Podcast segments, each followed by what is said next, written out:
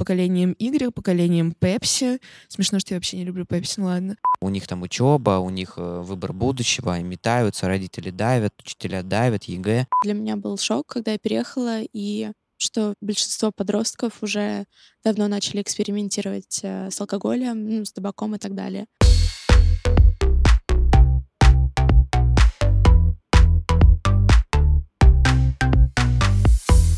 Всем привет! С вами подкаст Музея Гараж «Диалог с подростком». Мы уходили на продолжительную паузу, и вот, наконец, второй сезон. Меня зовут Маша Щекочихина, со мной здесь моя коллежанка со времен первого сезона Марина Романова. Всем привет! Супер рада вернуться. Маш, спасибо большое. А, в первом сезоне подкаста «Диалог с подростком» мы затрагивали такие темы, как здоровье, тело, сексуальность, и обсуждали их а, в первую очередь со специалистами. К сожалению, мы не могли приглашать э, подростков младше 18 лет к обсуждению именно этих тем. Но Диалог с подростком не может состояться без самих ребят, Поэтому во втором сезоне подростки говорят от первого лица. И прошу любить и жаловать наши новые сведущие. Это Илья Кулиш и Настя Марнова. Ребят, привет. Всем привет. Меня зовут Настя, мне 16 лет. Мы с Ильей являемся участниками программы «Гараж Тинс». Это программа «Музей Гараж» для подростков. Я учусь в двух школах, но подробнее об этом вы узнаете в одном из следующих выпусков. Я переехала в Россию совсем недавно. До этого я жила в Испании.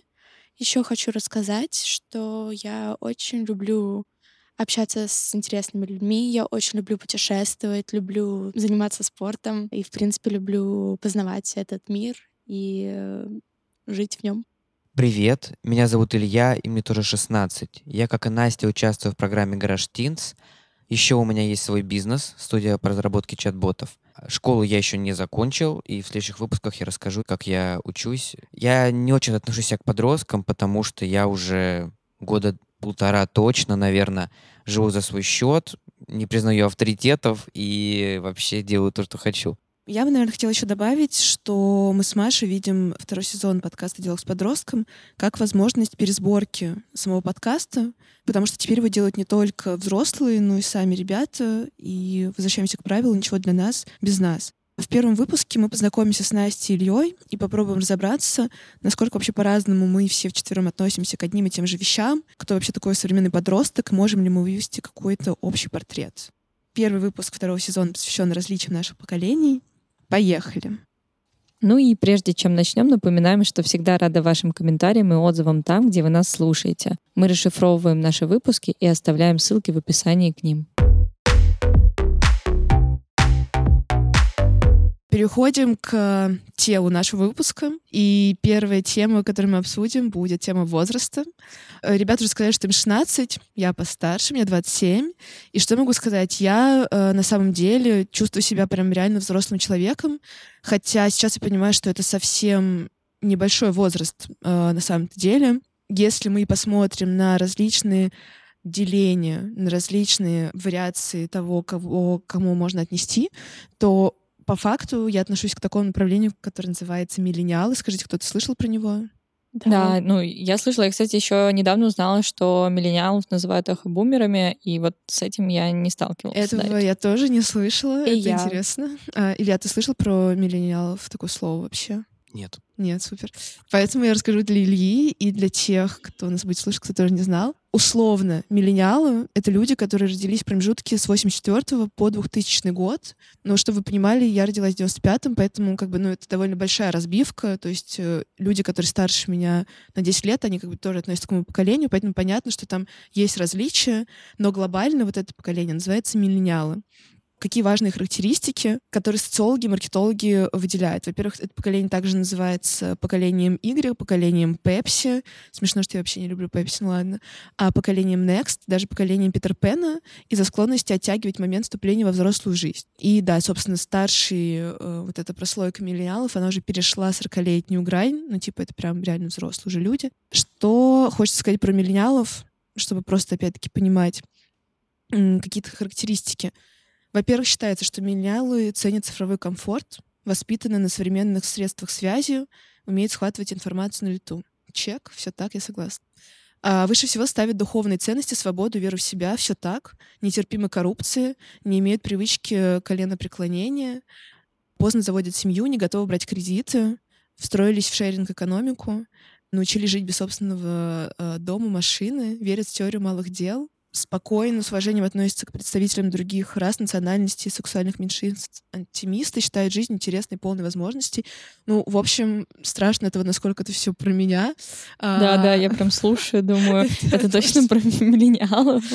Марина свою анкету какую-то зачитывает. Да, я просто записала, но нет, мы оставим ссылку на статью, с которой я это взяла. Вот. Я стараюсь подкреплять свои слова источниками. Ну, да, миллениалы верят в разные набор источников, не просто любую информацию.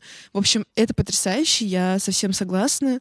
И, собственно, да, вот я отношусь к миллениалам и предлагаю просто на контрасте обсудить, какие у нас отличия, например, с Машей, потому что Маша тоже относится к другому поколению. И, ребят, с вами, честно говоря, немножко страшно, что ты попадаешь в какую-то социологическую выборку. Насколько вы с этим можете себя соотнести? У вас такие же ценности, другие ценности? Что скажете? Ну, мы с Ильей и вот, наверное, с Машей, я не уверена, относимся к другому поколению, поколению Z. И, ну, мне кажется, что все эти описания, они примерно одинаковые, кроме там самого первого, которое было до вас. Если честно, я не сильно вникаю во всю эту тему, и мне это, ну, не супер интересно и не супер актуально. То есть я, ну, когда я представляюсь человеку, я не говорю «я из поколения Z». Ну, то есть для меня это как бы вообще не важно. Я, конечно же, тоже. Но просто на самом деле интересно, как общаясь с людьми с небольшой разницей в возрасте, например, на 5 лет или там на 8 лет младше меня и на 5 лет, на 8 лет старше меня, разница глобальная, но я прям ее чувствую. И ребята, которые вот постарше меня, тоже все по классике. То есть они перерабатывают очень сильно, у них нет никакого work-life balance, потому что для меня, например, это важно. Ну вот мне сейчас 27, а, например, моим друзьям, которым там условно 3-4, им вообще на это все равно. Они готовы работать без выходных, и это прям какая-то действительно прослойка. Вы любите учиться, насколько я понимаю, и учитесь работаете примерно тоже без выходных. Для вас тоже не важен work-life balance. Но тут, важен. мне кажется, это какие-то особенности вот этого периода подросткового, потому что, мне кажется, а, если мы с тобой вспомним себя в подростковом возрасте, мы тоже постоянно учились, и потому у нас что у нас репетиторы, и подготовка к экзаменам, и Потому далее. что у нас были родители оверачиверы, а сейчас как будто mm-hmm. бы это не очень э, модно на самом деле, и альтернативная педагогика нам говорит о том, что не нужно вообще перенагружать ребенка, и меня действительно заставляли ходить к репетиторам с самого детства, и прям ну, в такой немножко агрессивно настойчивой форме, но сейчас считается, что это вообще как бы, ну, не обязательно. Угу. Вот. Не соглашусь. У меня, для меня очень важно work-life balance, потому что, ну, без этого я просто не смогу нормально функционировать и просто э, очень быстро выгорю, и, в принципе, у меня все будет падать из рук. Ну и поэтому я это приоритизирую каждый раз после того, как я возвращаюсь с каникул, я снова настраиваю этот баланс, чтобы успевать и по школе, и по жизни. Поэтому, да. И вот про репетиторов не было такого, что меня заставляли брать репетиторов. Ну, то есть, если я сама чувствую, что я отстаю, то я прошу маму там написать репетитору, или я сама ищу репетитора и пишу ему сама. И просто говорю маме так-то, так-то, там стоит столько-столько, окей, окей. Ну все, и мы начинаем заниматься. То есть это полностью как бы мое решение и на мое усмотрение. Это мое дело, отстаю ли я в школе или нет. На самом деле у Насти довольно уникальная ситуация в этом плане, потому что действительно родители из поколения X как бы такой теории не придерживаются, считают, что они лучше других людей знают, что надо своему ребенку, лучше, чем он сам. Вот. Если говорить про меня, то действительно вот поколение X, Марин, ты правильно сказала, считается отдых немножко зазорным, немножко постыдным, какое-то чувство вины, и вот, видимо, из советского, так сказать, времени ну, это все идет. Ну, поколенческая система все-таки она описывала американскую историю. Ну, в любом случае, она попала. Но все равно это очень индивидуально. То есть мы сейчас говорим, и я это вообще не могу отнести к своей маме. Ну, вот я говорю, у да. тебя уникальная ситуация. И вот если говорить дальше про, ты говоришь, Марин, опять же, про дружбу между разными э, поколениями, возрастами, я скажу на своем опыте. Это все очень индивидуально.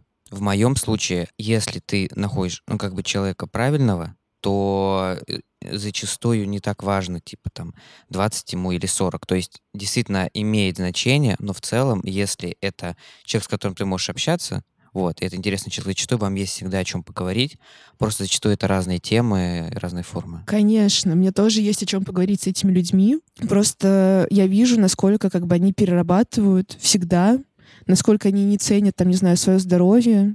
Ну, это какая-то схема, которая регулярно повторяется. Я не говорю, что эти люди неинтересны, они супер интересны, у них большой опыт, они разносторонние, просто как бы они погружены в какие-то задачи. Ну, у них просто сначала дело, потом тело. Да, да. Или вообще тело забывают, как будто бы, да.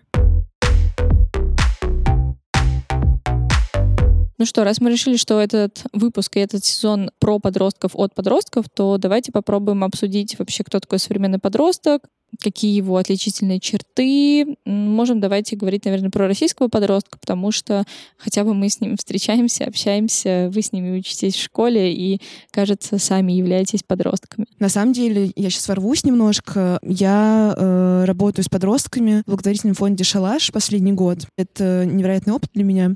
Это фонд по работе с подростками с трудным поведением. Мы понимаем, что там абсолютно большинство, ну, просто реально обычных подростков. И что я хотела бы сказать? Я работала с ребятами в разных локациях в рамках шалаша, и какие-то ну, как бы характеристики, которые я бы отметила. Во-первых, конечно, ребята в основном чуть-чуть помладше, чем вы, то есть там условно 12-13 лет.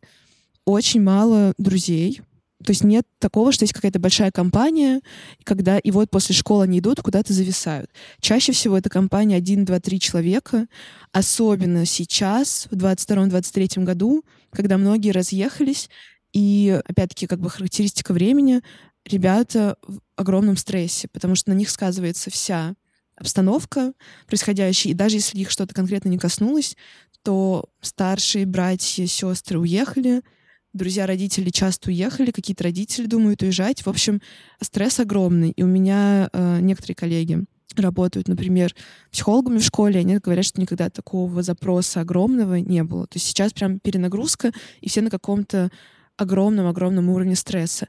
Таким образом, у подростков мало друзей, то есть это все какой-то один, два, там, не знаю, три человека. Они сидят в ТикТоке, они сидят ВКонтакте, очень мало сидят в Телеграме, в основном в WhatsApp. Я сейчас говорю про 12-13 лет. Ну и про тех подростков, с которыми ты общалась. И да, да, это лично как бы с тем, с которыми я общалась. Огромное количество подростков увлекаются аниме-культурой. Все играют в Геншин. Просто все. Надо пояснить, что такое Геншин. Геншин — это игра, которая, как я понимаю, есть только на телефоне. На компьютере, по-моему, нет. И ты там как бы... Вроде бы есть. Но Вроде в бы основном есть. в нее играют просто только на телефоне. Вот все играют на телефоне. Это такая бродилка. Она как будто бы не очень жестокая, насколько я понимаю. И ты там выполняешь какие-то задания, ты можешь встречаться со своим другом там. И, в общем-то, снова такой э, уход японскую Да, культуру. это, в общем, игра с открытым миром, э, в- немножко в стиле аниме. Мгм. Да, подростки очень прикольно, классно выглядят. Розовые волосы, синие волосы. Но я сейчас говорю вот реально чуть-чуть помоложе. То есть по юне, то есть это 12-13 лет. Чем старше подросток, тем, кстати, меньше какого-то вот такого визуального отличия от взрослых. Кстати, я вспомнила, что я в пятом классе ходила с красными волосами, и я себе такого больше никогда не позволяла. Я вообще не ходила, но надо наверстывать. Еще, конечно, у подростков нет наличных денег, но это как бы классика жанра. Они боятся просить у родителей денег? Мне кажется, им дают какую-то ограниченную сумму, и она небольшая. Вот. Подростки прогуливают школу. Всех, кого я спрашивала, практи- ну, никто не был в музеях. Никто не был в музеях. Люди не ходят в музеи. Для меня это фиаско, потому что нас со школы возили по музеям. Ну, я училась в Москве, но я не знаю, там, ну, с третьего, четвертого класса в обязательные программы постоянно возили по музеям, по всем. Никто не был в музее сейчас. Я не знаю, это связано с короной или с чем. Никто не был в музее. Но при этом они очень, не знаю, какие-то милые, хорошие дети, без айфонов, у всех андроиды. Вот такой портрет подростка от меня. Что скажете вы? Так, теперь я внесу лепту. Ну, конечно, это все обобщение, например, про то, что они не ходят в музей. В общем, если говорить про 16, 17, 18 лет, тут немножко другой портрет. Пойду вот по, значит, твоим критериям. Сидят в Телеграме, не сидят в WhatsApp. Много кто, особенно в центре Москвы, почему-то любят искусство, любят музеи, любят э, про какие-то выставки, программы и как-то в этом участвуют. Например, вся молодежная команда гаража — это подростки и как бы такие средние представители подростков. Ну, будем честны, вообще у музеев Москвы довольно объемные молодежные команды, подростковые команды.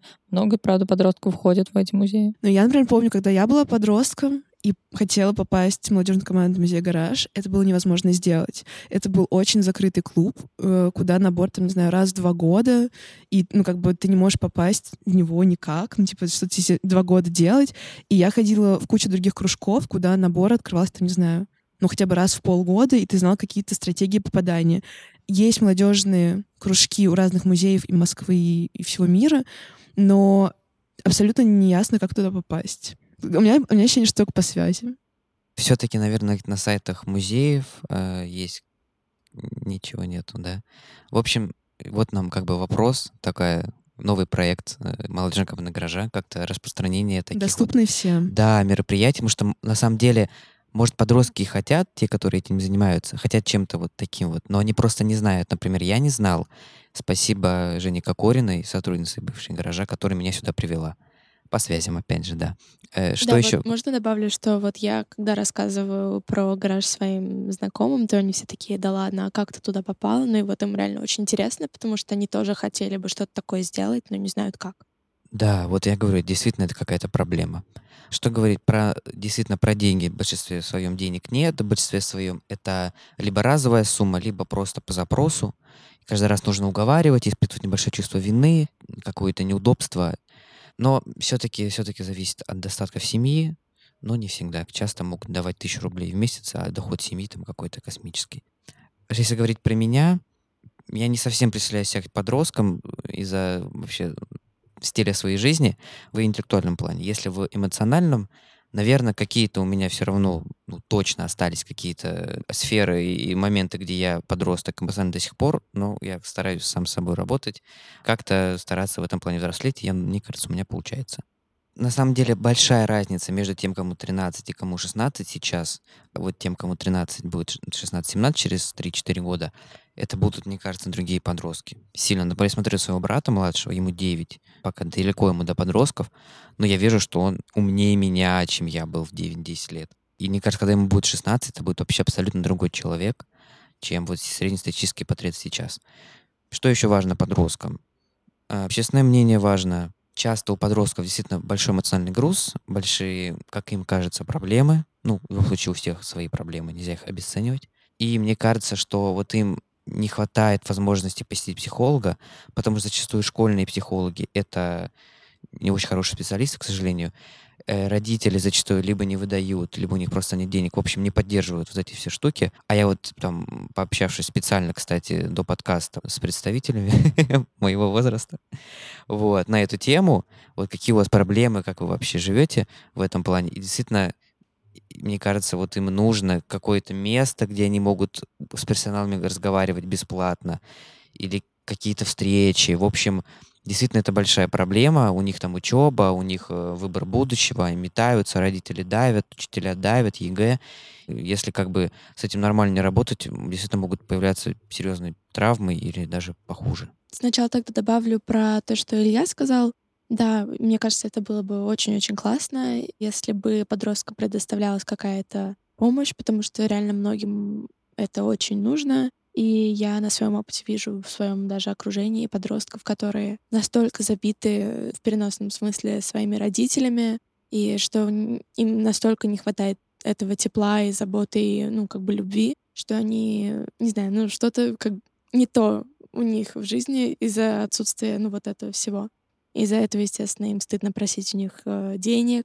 Из-за этого через там 10 лет у них куча каких-то комплексов, Да. зажатостей, установок из детства, которые очень тяжело потом проработать. Вот, да, соглашусь. Поэтому, мне кажется, нужно с этим как-то сейчас работать. И нужно уменьшать стигму про психологов. То, что ходить к психологу — это окей, это очень даже хорошо. Разбираться со своими проблемами, потому что потом ты можешь двигаться дальше по жизни без комплексов. Ну, и это, в принципе, очень поможет тебе в будущем.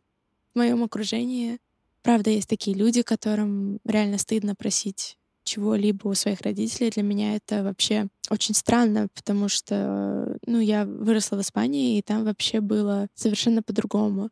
То есть там я считаю себя подростком, но не здесь, потому что просто настолько разные сами подростки.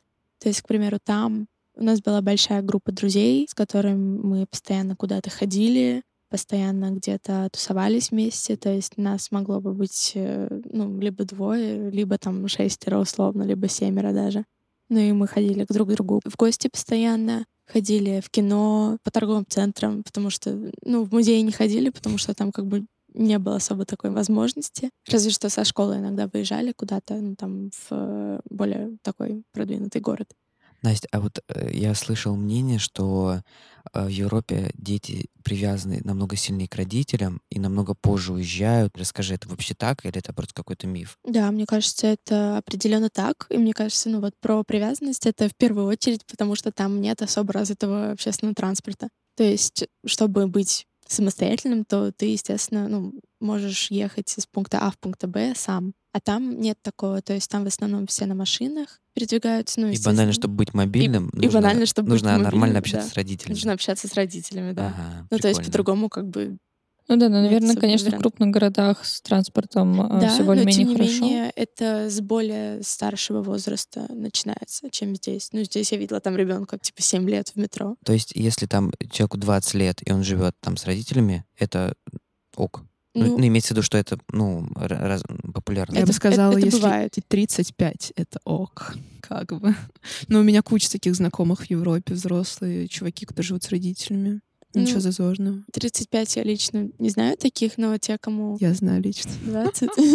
Я был в Италии пару лет назад, и мы разговаривали с каким-то дедушкой-итальянцем, и вот у них большой дом, большая семья, они все вместе живут, там, э, причем не то, что сыновья, а там и внуки, и они вместе там э, ужинают, у них это прям традиция, какие-то там вина, сыры и так далее. Это очень супер, супер так далеко от меня и вообще от России. Это так необычно и даже, наверное, круто, потому что у них это прям такая очень крепкая социальная и такая духовная эмоциональная связь между друг другом. И мне кажется, еще очень такая отличительная черта, и что для меня был шок, когда я переехала, и столкнулась с тем, что все подростки, ну, большинство подростков уже давно начали экспериментировать э, с алкоголем, ну, с табаком и так далее. Когда я уезжала из Испании, то там настолько было по-другому, то есть там, ну, прям дети, можно сказать, наверное. И mm-hmm. очень сильное социальное давление на самом деле есть, потому что я, ну, не курю и особо не пью. И вот когда ну, я начала общаться с русскими подростками, то Просто ну, все выходят на улицу, ну, покурить. Ну, что я буду, а, ну, внутри одна сидеть. Ну, как бы я тоже выхожу и стою там, пока мои волосы прованиваются и так далее. Поэтому нужно реально быть очень сильным духом, чтобы не попробовать. Mm-hmm. На личном опыте скажу, потому что, ну, когда каждый день ты видишься с этими людьми, то а подростки, они же восприимчивы очень, очень быстро все впитывают. Ну да, да, в принципе, еще очень, ну, впечатлительные, поэтому ты же учишься ты смотришь на тех, э, кто тебе кажется крутым, ну, пытаешься их как-то копировать. Даже тут, наверное, тебе кажется нормальным ну, курить. что кажется нормальным, Потому да. что когда вокруг тебя все курят, то это становится нормой. Mm-hmm. Это интересно, что я как раз думала, что молодые ребята меньше курят, потому что у меня в основном курят это старшие, как раз у 35 плюс. Все мои знакомые, вот за исключением там пары, все Да. курят. Но они курят ашки, типа, да? Да, то есть это электронные сигареты почти всегда. Ну, почти все, да. Просто я вот не могу ручаться, то есть друзья, нет друзья, любят искусство, не любят. Но вот объединяющий фактор — это вот, к сожалению, всякие электронные сигареты. Вот это прям... Но те, кто курят, ну, ну, как обычные сигареты, то они могут то, и то курить. Ну да, то там уже это не так важно. Главное сам Да. факт, что действительно это такой бич Мгм. поколения. И реально не заботиться о своем теле. Просто вот как меня воспитывали, это то, что здоровье — это ну, очень-очень важно. И, ну и, в принципе, нам и в школе рассказывали про вред курения. Не просто, типа, курить плохо, не курите, а прям делали Объясняли, эксперименты. почему. Объясняли, почему. То есть даже показывали эксперимент, как в бутылку напихали ваты, ну, белой, и зажгли сигарету, и через трубу было видно, как ну, поступает дым, и как э, эта вата становилась черной. Мгм. Ну и как бы и на юный мозг это, естественно, ну, оставило впечатление. Вот я еще, знаете, что хотела спросить? Э, Илья сказал, что не относит себя к подросткам, а ты, Настя, вот соотносишь себя с современными подростками? Ну, частично. Почему ты считаешь себя не подростком? Потому что я чувствую, как будто бы я на каком-то уровне младше всех, потому что я, наверное, пробовала меньше. М, Я чувствую себя европейским подростком, а не российским. То есть здесь я порой чувствую себя подростком, но не всегда. А в чем отличие? Можешь, пожалуйста, как-то пояснить европейский и российский подросток? Ну, для меня, наверное, это просто разница в менталитете и про жизненный опыт. Ну, я правильно понимаю, что ты в России себя чувствуешь младше? Да, потому что того жизненного опыта, к примеру, вот тот же алкоголь и сигареты, ну, этого у меня гораздо меньше в жизни, чем у подростков там. Естественно, за границей сейчас это как бы тоже началось, и тоже мои одноклассники, они стали пробовать разные вещи, и поэтому я как бы потерялась между двумя социумами, получается. Ну что, подводя некий итог, хочется сказать, что мы все высказали некоторые предположения или поделились своим личным опытом. И есть ощущение, что никакого типичного подростка не существует ни в России, ни за его пределами. Каждый человек супер уникален, и тоже важный такой комментарий, который я хотела бы зафиксировать, что любые другие, например, сведущие в этом подкасте давали бы другую оптику. И это тоже важно, что мы все просто делимся своим личным опытом, пытаемся собирать какую-то общую картинку, но все ребята уникальны. И, естественно, только через диалог, только через разговор с подростком, через диалог с родителями, диалог с учителями, диалог с одноклассниками, с друзьями может получиться вообще какой-то результат у подростков куча проблем. Спойлер, у взрослых тоже, но мы говорим про подростков. Они часто чувствуют себя одинокими, очень тяжелое время, на них все сказывается. Поэтому каждый раз нужно общаться с ребятами. И ни в коем случае не осуждать, а быть открытым и быть поддержкой. Потому что подростки — это такие же личности, и никогда нельзя обесценивать каких-то ребят по возрасту. Ни их мнение, ни их У слова. них тоже большой внутренний мир, тоже большие переживания. Они могут быть более скованы и не показывать этого, потому что, ну, чего-то боятся. Но на самом деле, если действительно проводить диалог, может вылезти много всего интересного. И все-таки все подростки разные, уникальные, но у них у всех есть что-то объединяющее, и поэтому мы можем давать какие-то советы и выводы из этого подкаста. Еще хотелось бы сказать насчет того, что вот этот подкаст, это вот как раз про то, я, что я говорил, что у подростков есть какие-то действительно проблемы, которые требуют работы психологом. И, наверное, этот подкаст — это одна из таких открывающихся дверей в мир взрослых, как бы, где действительно родители могут понять, как вообще взаимодействовать с своими детьми, а их дети могут понять, как донести какие-то свои мысли, свои чувства, свои проблемы, что действительно они важны, что это не фигня и не плод их фантазии, донести все это до своих родителей и прийти к какому-то положительному результату. Я считаю, очень классная идея. Спасибо Музею Гараж за такую возможность. Да, вот полностью соглашусь. Мне кажется, это очень важно, что мы с Ильей как-то пытаемся донести до большей аудитории про подростков. Надеюсь, что пока что все сходится. И если нет, то обязательно пишите в комментариях, как у вас. Если совсем по-другому, то это вообще тоже нормально. Рассказывайте, нам будет очень интересно. Ну что я могу сказать? Мне нечего добавить. Мне кажется, эти мысли — отличное завершение нашей сегодняшней встречи. Слушайте нас на всех подкаст-платформах. Полезные ссылки и расшифровку выпуска вы найдете в описании к нему. Мы выходим раз в неделю. Передаем благодарности дизайнерке обложки Даши Осиповой. За монтаж и сведение говорим спасибо Евгении Шуваловой и Дмитрию Степанову. Ведущая этого подкаста я, Маша Щекочихина. Я Илья Кулиш. Я Настя Марнова. И я Марина Романова. Пока. Пока. Пока.